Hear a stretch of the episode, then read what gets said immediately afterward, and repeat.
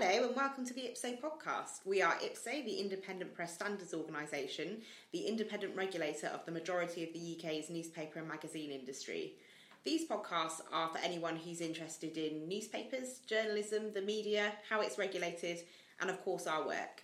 My name is Vicky and I'm your host, and today I'm joined by some members of our complaints team John. Hi, John. Hi, Vicky. And Holly. Hello. Hi. Hi. Hello. Welcome. So, today we are talking about something that people either love or hate. Um, and it's certainly something that we get a fair number of complaints about, and that is opinion pieces. So, John, what do we mean when we talk about opinion pieces? So it's very simple, really just an article in a newspaper or a magazine um, that's really giving the author's view about a particular subject.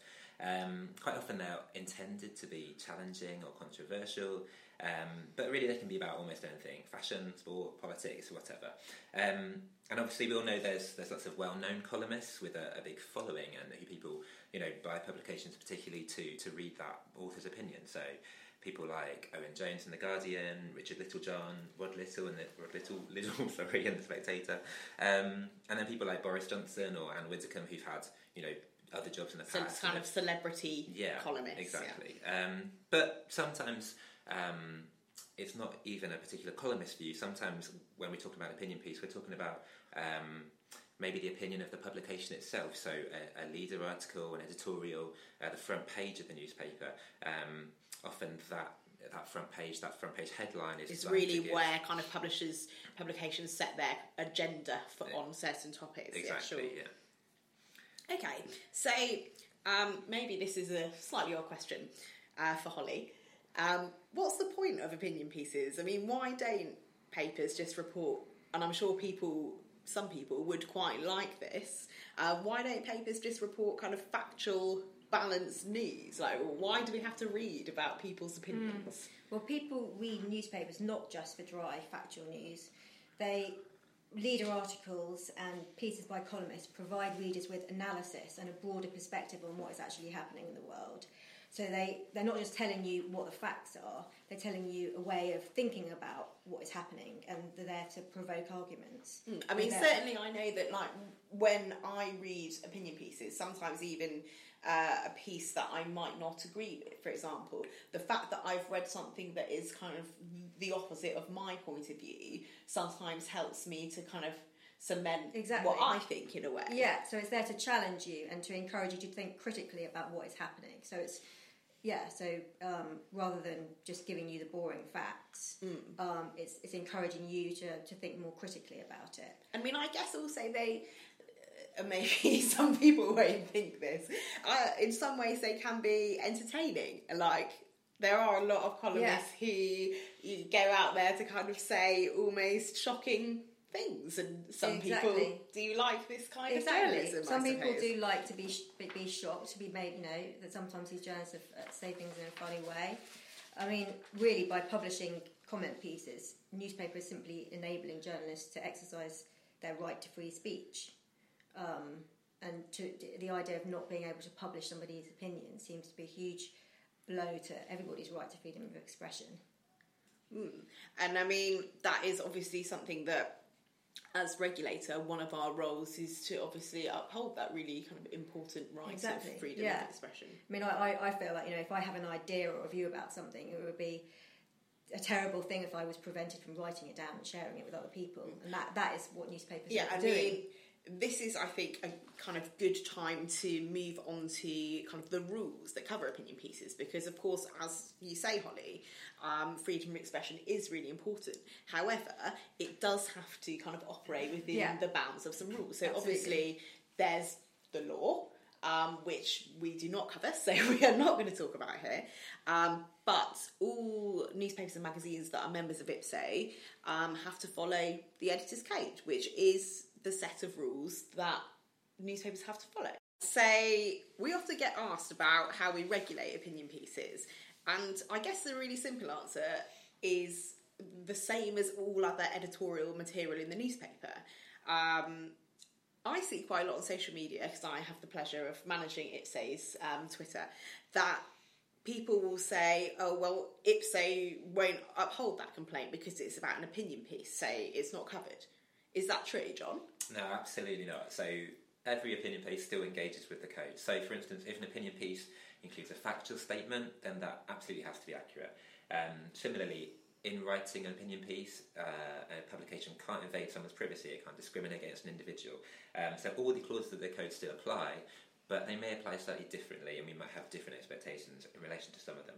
So, just to quote exactly what the code says, it says, the press, while free to editorialise and campaign, must distinguish clearly between comment, conjecture, and fact. So they need to distinguish what is comment, what is fact, and we look really carefully at how the different claims in an article are presented. So is it presented clearly as the author's opinion, or is it being presented as a factual claim?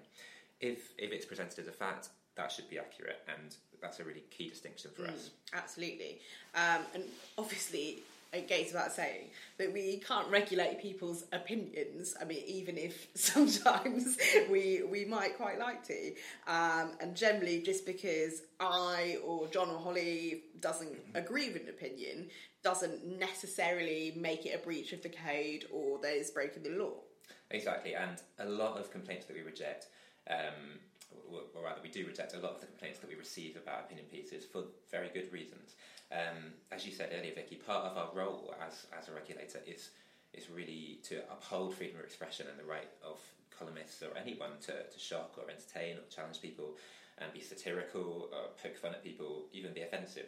Um, so when someone complains about an article just because they disagree with it, our job is to say that just disagreeing with something isn't enough. It doesn't make it inaccurate. It doesn't mean it shouldn't be published. Um, a really good example of this recently um, was an article Amanda Platell wrote about Stormzy. Um, you remember at the Brit Awards last year, he kind of did a protest against Theresa May. Um, and then Amanda Platell wrote an article in the Daily Mail in which she said that he should be grateful for um, what Britain had provided to him instead of protesting against Theresa May. Um, and a huge number of people complained to us because they disagreed with that. They they thought that Stormzy had no reason why he should be grateful to to Britain. Um, but Amanda, Amanda, Patel was ultimately uh, ultimately entitled to that opinion. Many people disagreed with her, but mm. it was good. I mean, I guess in the same way that um, Stormzy is entitled to his opinion about Theresa May and is entitled to exercise his right to talk about that opinion. I mean, he, uh, on a much larger kind of platform, I guess, than many kind of ordinary members of the public might have. Yeah, great. So it's always kind of a challenge to make sure we get the balance right here between things which are comment, things which are fact, and really looking carefully at how they're presented. Um, and we'll discuss some examples of that later on, I think. But um, you know, we'll always take any complaint seriously which says there's a factual statement in an opinion piece which is wrong, or for instance, says an opinion piece is intrusive or discriminatory or, or otherwise breaches the code. So people should feel confident complaining about opinion pieces, but they should just be aware that, as you said before, it's not the opinion we regulate, it's the other parts of the article. Mm, absolutely. Um, so I want to talk about a few more IPSO rulings that kind of cover opinion pieces. And this one is a hot off the press ruling, exciting. Um, so it's Allardyce versus the Daily Telegraph. Um, so Holly, uh, for anybody that has read the ruling on this decision, which was published a couple of weeks ago, it's about 18,000 words. It's very long, it's very complicated. it's a complaint about a Telegraph undercover investigation into uh, Sam Allardyce, the former England manager's commercial relationships. Um, and what our complaints committee ruled was that um, that investigation, those articles were in the public interest and generally accurate, but they did uphold the complaint in part, um, particularly on kind of three points or articles, um, which were all to do with the way that they reported opinions. So, tell us a little bit about this one. Yeah, so uh, this one, the newspaper published a lot of articles about mm. this because obviously this was their big um, investigation into um, football in Britain, and and one part of that included an investigation into Sam Allardyce, which uh, which in, eventually led to him losing his job as England manager.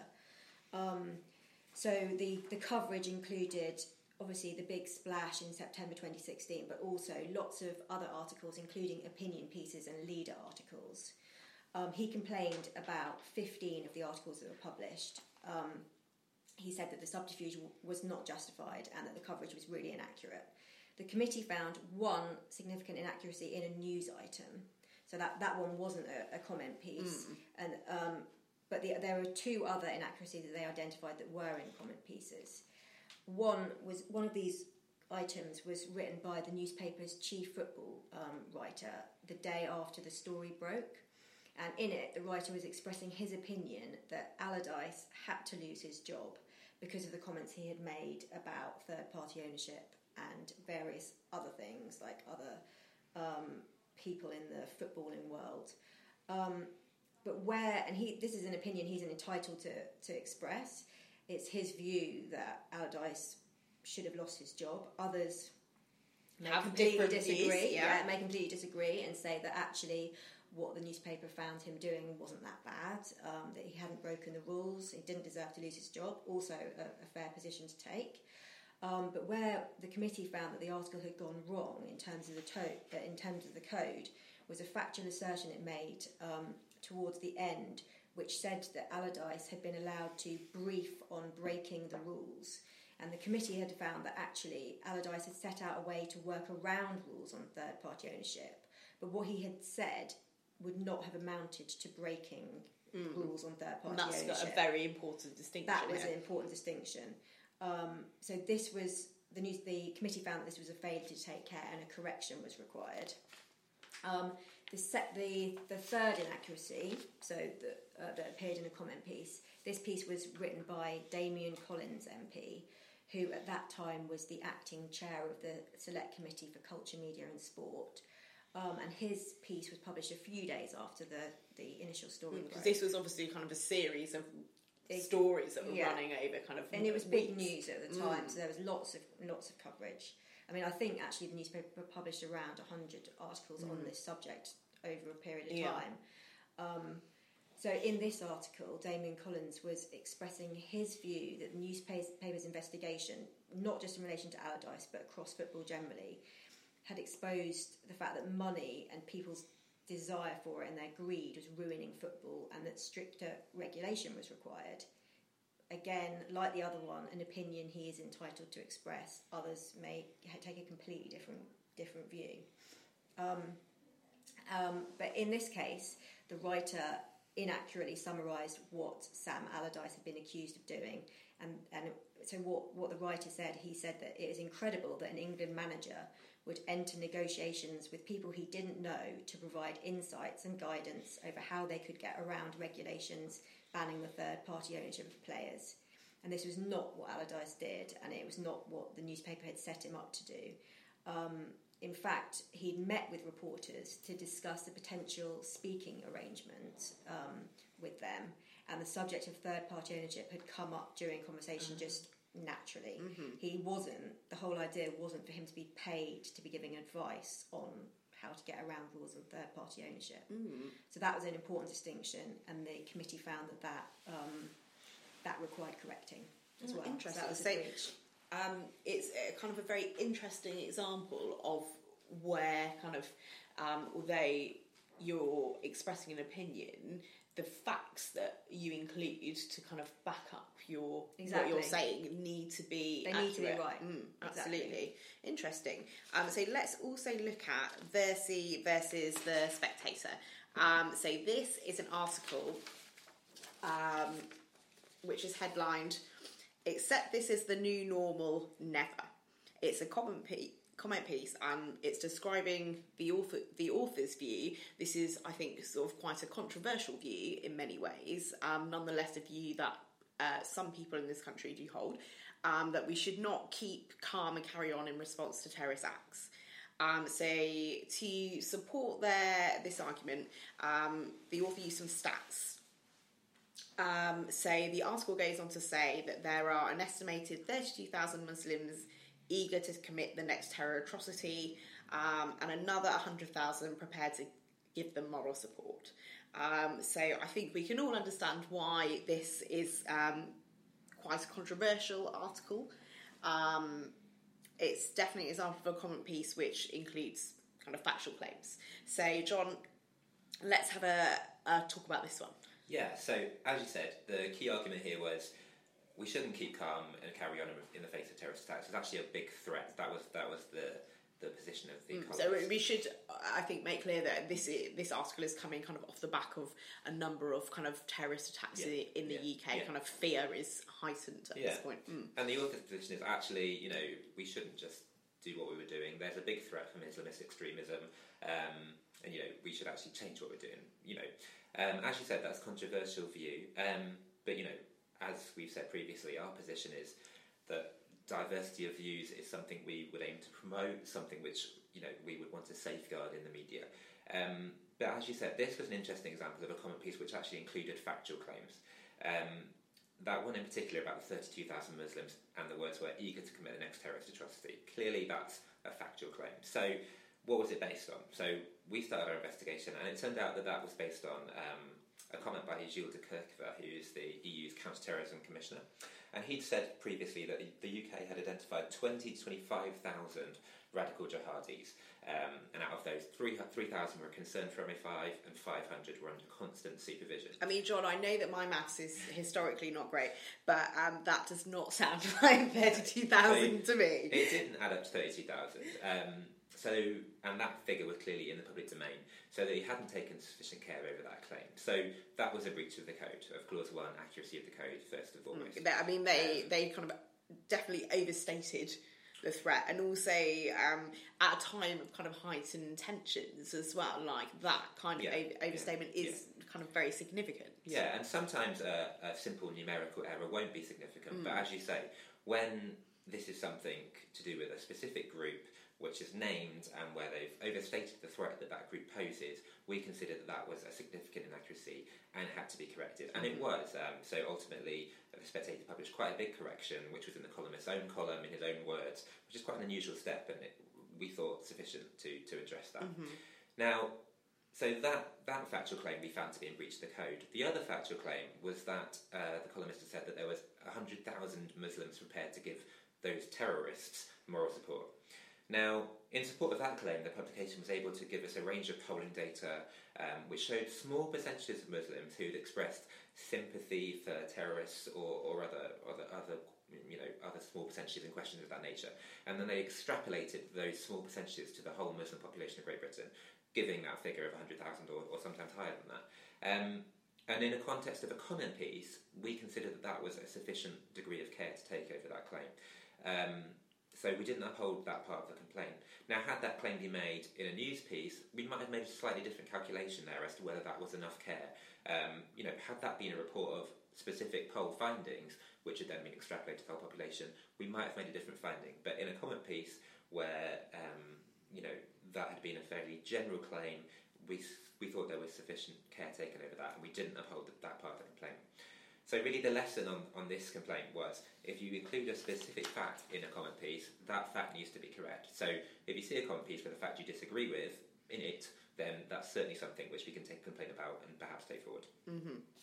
Um, say, um, I wanted to just include um, a complaint that we've received that kind of hasn't gone forward to a ruling because as you say um, sometimes we can't take complaints forward about opinion pieces for various re- reasons including that they kind of don't raise any possible breach of the code um, sometimes they are made um, about by a kind of third party person that is not um, included or has knowledge of the complaint. So uh, we do actually have quite an interesting blog on our website about all of the reasons why we can't take forward complaints. If anybody is more interested in that, um, but this is Rod Liddle's. It's an article which we got a lot of complaints about. Um, it's it's actually a very small piece um, in which Rod Liddle said that the uh, the Welsh people were moaning that a motorway bridge, and this is this is his words, not mine.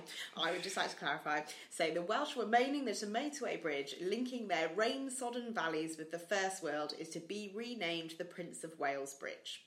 He went on to say that they would prefer it to be called something indecipherable with no real vowels, and that so long as it allows people to get out of the place pronto, should we worry about what it's called? Um, I've visited Wales many times and I find it to be a delightful place. Um, nonetheless, John, uh, tell us a little bit more about this one. So yeah, there was a real variety of complaints about this, and we did actually say get a lot of them. I, I think it even get, ended up getting mentioned in Parliament, in fact, in relation to um, discrimination on the basis of language. Um, a lot of people obviously found it offensive, so they didn't think that people should be able to say things like that about Welsh people in the media. That was that was their, their basic view. But a big part of our role, as we've said already, is to say to people, okay, you might be offended by this, but that's actually not a good enough reason to prevent someone else from saying something. Um, and actually, the right to offend really is enshrined in the code as, as, as part of you know the freedom of expression. Um, so really, what we're looking for is something more than that. Um, now, other people said the article was discriminatory against Welsh people, so we've got clause 12 of the code, discrimination, which does protect people from discrimination. But um, while we understood, obviously, this was upsetting to people, particularly people from Wales, under the code, we only take complaints about discrimination against individuals, not groups. Now, this article was about Welsh people in general, or in fact, about Wales in general, really. It wasn't about a specific Welsh person being discriminated against on the basis of being Welsh. Um, there was certainly no suggestion of that even in the article. Um, so, the reason, partly, why that clause applies to, indiv- uh, to individuals and not groups is because, as we said, of that need to protect the freedom to criticise groups of people. Now, you might think in this article the criticism was invalid or, you know, even just silly, but the code protects the, the ability of columnists to criticise groups of people for any reason. But now, other people made accuracy complaints about this article. For instance, they said that in fact well, Wales's valleys are not rain sodden, as Rod Liddle has said, or indeed that Welsh actually has more vowels. I mean, I can attest, having once worked on Welsh translations, that the Welsh language does have plenty of vowels. um, Now, obviously, as we say, that's wrong. So, in some instances, those might be inaccuracies that we'd be concerned about. So, if there was an article which was a description of Wales's weather or of the Welsh language, you know, in a linguistic way, um, then certainly we'd be concerned about that. In this instance, though, this was an article which was clearly an opinion piece where these claims were clearly presented as hyperbole. They were Rod Liddle's view, and they were clearly presented as being Rod Liddle's view. I mean, also we know that um, Rod Liddle himself is, uh, you know, a, a controversial columnist. Like he he is a columnist that likes to um, provoke kind of strong reactions. In He's trying to be funny. yeah, I mean, you know, some people might have, I don't know, raised a little laugh at this column. Like, I think we uh, we all know that the Welsh language can sometimes be challenging if you are not a native speaker of that language, for sure. So, um, you know, maybe there was kind of humour intended here, Yeah. but not for everybody, No, obviously. well, clearly not. so people were offended, but for us, those you know those statements about the, the weather and the language, um, because they were presented in the way they were, as humour, as you know hyperbole, for us those didn't raise possible breach of the code in this article. Um, so I think the key point here is that you know an article might be offensive to you, it might be annoying, it might even be something which you think is inflammatory or or dangerous even, but that doesn't necessarily make it a breach of the code. So I would encourage complainants in particular to think, okay, how is this inaccurate? How does it breach the code? Um, and that's that's the best way to. I mean, that's not to say, of course, you, you know, don't complain to us. We, you know, we look at every single complaint we receive. We take them all very seriously, but you know, there there's a process that we have to follow. Um, under our regulations, when we do take forward these complaints, so it's interesting to have looked at these rulings and to see um, kind of how and why some complaints go forward and why others don't. And I'd be interested to hear what our, our listeners think about this because it's all about opinion pieces. I'm sure everybody has very different opinions about, you know, what we should be taking forward and what we shouldn't. Um, but I'd like to thank John and Holly for joining us today to talk about all these rulings. Um, so all of the info, as I've mentioned, is available on our website, which is ipso.co.uk. Um, hope you enjoyed the podcast. Let us know what you think. We're at Ipso News on Twitter and Facebook, and we will be back again soon.